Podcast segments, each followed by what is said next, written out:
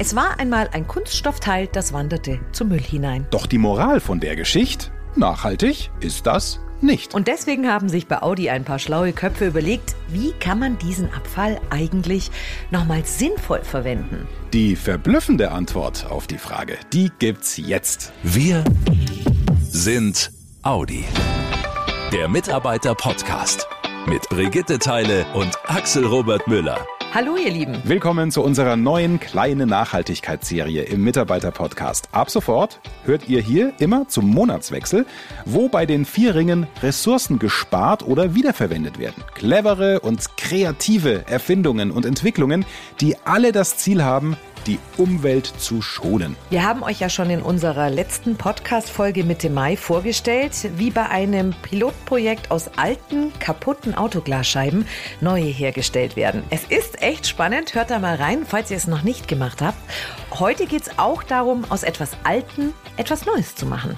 Die Frage, kann man aus Verpackungsmüll, der eigentlich nur in die Tonne wandert, wieder einen Werkstoff und aus diesem wiederum etwas Sinnvolles herstellen? Die Antwort, ja, kann man. Und wie genau, erklärt uns jetzt Projektleiter Volker Eitrich. Herr Eitrich, Sie machen aus altem Verpackungsmüll neue Montagehilfen. Mal kurz für alle, die genauso große Fragezeichen haben wie ich. Sie hatte, was sind Montagehilfen? Also Montagehilfen, die erleichtern das Arbeiten für die Mitarbeiter an der Linie, also am Band. Man kann eigentlich sagen, es gibt 3 Hauptaspekte. Einmal das Thema Arbeitssicherheit. Also, dass einfach dann der Mitarbeiter auch sicherer arbeiten kann und sich dann auch nicht verletzt.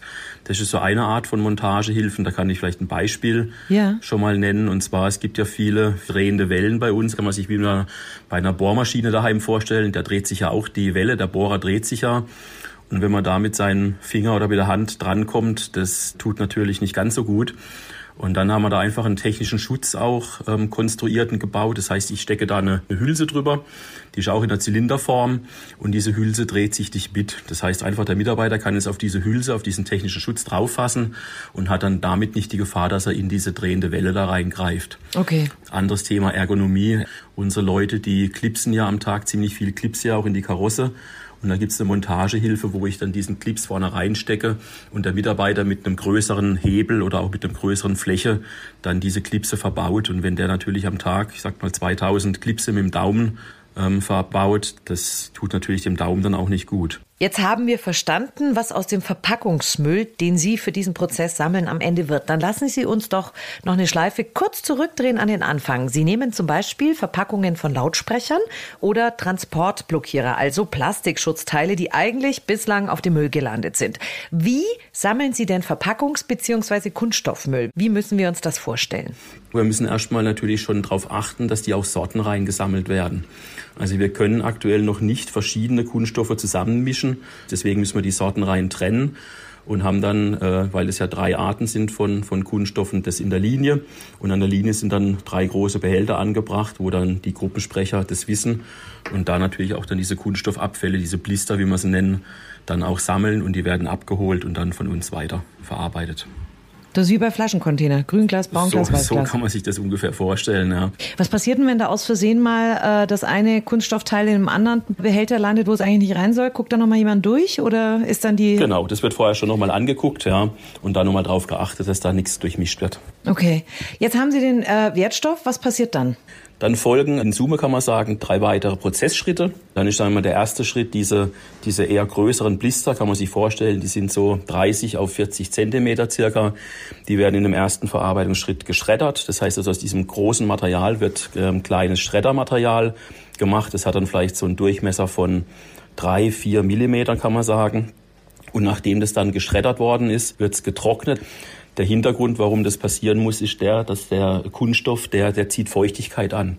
Und wenn Kunststoff mit Feuchtigkeit versetzt ist, dann ist das ziemlich ungeeignet für das Thema Filamentherstellung, weil jetzt kommt nämlich dann der wichtige dritte Schritt, Filamentherstellung. Also ein Filament kann man sich vorstellen wie so einen dickeren Faden. Mhm. Und dieser dickere Faden ist einfach dieser Kunststofffaden, der wird auf so eine Spule aufgewickelt. Das ist dann das Ausgangsmaterial für den 3D-Drucker. Also mit dem Filament wird der 3D-Drucker quasi gefüttert, um da weitere Sachen auch herzustellen. Jetzt kommen wir zum 3D-Drucker. Das ist für mich ein totales Phänomen. Ich habe letztens eine Reportage gesehen, da haben die ein ganzes Haus aus dem 3D-Drucker herausgebaut. Nehmen Sie uns nochmal mit zu Ihrem 3D-Drucker. Wie sieht der aus? Generell kann man ja sagen, man kann ja auch verschiedene Arten oder Technologien vom 3D-Druck sich vorstellen. Es gibt halt oftmals diesen Kunststoffdruck, also da wird wirklich Kunststoff ja auch verdruckt. Das ist das, was wir jetzt hauptsächlich auch machen. Und es gibt aber auch Beispiele natürlich diese Metalldrucker, da wird also auch aus Metallen kann man auch schon drucken. Oder natürlich, was man jetzt schon teilweise ja auch sieht oder hört, sind diese großvolumigen Drucker, wo man ja auch schon Häuser herstellen kann. Genau. Aber das sind so eigentlich das sind eher so noch die Exoten. Also viel verwendet man halt diese Kunststoffdrucker. Und einen Kunststoffdrucker kann man sich vorstellen wie einen großen Laserdrucker. Mit dem einzigen Unterschied vielleicht, dass der innen drin hohl ist. Also da ist innen drin quasi nichts, das ist außen eine Tür. Und was dann gemacht wird, der Kunststoffdrucker, der zieht sich das Filament quasi rein und schmilzt dann dieses Filament. Und durch dieses Schmelzen des Filaments kann man stufenweise oder schichtweise dann auf dem sogenannten Druckbett, das ist einfach diese Grundlage, wo das Teil dann unten drauf gesetzt wird. Und dann wird in ganz dünnen Schichten durch dieses geschmolzene Filament Schicht für Schicht aufgebaut und gibt natürlich dann über die CAD-Daten, die halt vorher eingespielt werden müssen in den 3D-Drucker, gibt es dann die Form, die ich letztendlich dann haben oder erstellen möchte. Das heißt, mir reicht ein 3D-Drucker für verschiedene Formen. Sie haben vorhin von diesem Schutzzylinder gesprochen oder auch von den Montagehilfen für die Klipse. Aber das mache ich alles mit diesem selben 3D-Drucker, den ich immer wieder neu einstellen kann. Genau. Also Sie können auch dann parallel mehrere Teile nebeneinander drucken. Das funktioniert auch. Das hängt natürlich von der Größe des Druckbetts ab.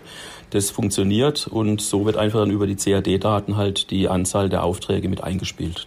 Diese Montagehilfen, die Sie damit bauen, was haben die für eine Lebenszeit im Schnitt? Unterschiedlich, hat natürlich folgenden Grund. Das hängt natürlich ganz stark vom Einsatzort oder Gebiet ab. Eben das Beispiel, was ich erwähnt habe mit diesen drehenden Wellen. Wenn da natürlich eine Schraubanlage ist mit einem sehr hohen Drehmoment, wo ich vielleicht auch bauraumbedingt oftmals natürlich auch an andere Bauteile dran stoße, da ist so eine Lebensdauer, ich sag mal im kürzesten Sinne vielleicht 2 Wochen. Ja, und das muss man halt dann wieder tauschen, weil das verschleißt dann natürlich auch.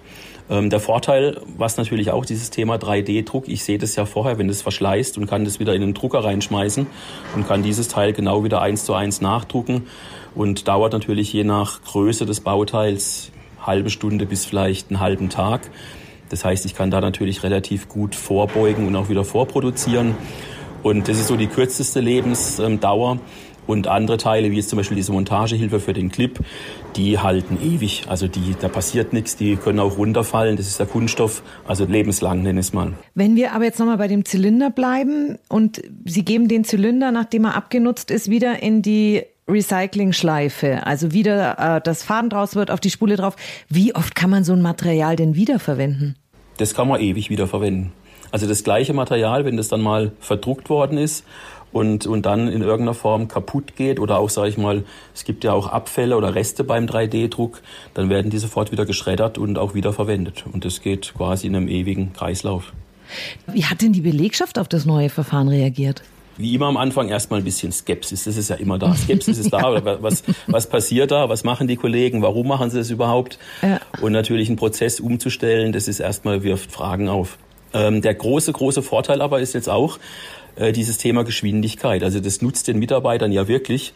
Und vor allem ist dann so, wir gucken uns das vielleicht morgens an und am nächsten Tag haben sie schon dann das Montagehilfsmittel vor Ort liegen und können es gleich mal erproben, können es einsetzen.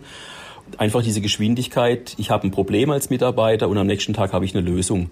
Das hat bisher halt immer durch einen externen Lieferant natürlich Tage, Wochen, Monate gedauert. Und das ist so ein großer Aspekt. Und das Zweite, was wir gerade aktuell auch noch am Laufen haben, ist so eine Kooperation mit Auszubildenden aus dem Bildungswesen, mit der Lernstation. Und die Auszubildenden kommen dann zu uns in die Linienbereiche und gucken sich mal mit ihren, ich sag mal, neutralen Augen, die jetzt noch nicht vielleicht so ganz betriebsblind sind, diese Aspekte ja an und geben da ihre Beispiele, auch ihre Ideen wieder. Das heißt, die Azubis haben Ideen, kreieren ihre Ideen. Und der nächste Schritt ist dann, die zu konstruieren, die Lösungsmöglichkeiten. Nachdem sie dann konstruiert sind, gehen sie in den Drucker rein, werden gedruckt. Und dann wird der Prototyp halt mit Hilfe der Leute am Band vor Ort natürlich dann optimiert und weiter bis zur Perfektion auch getrieben. Und diese Kooperation mit Auszubildenden und direkt dann auch Linienpersonal in der Montage, das hat sich total klasse bewährt.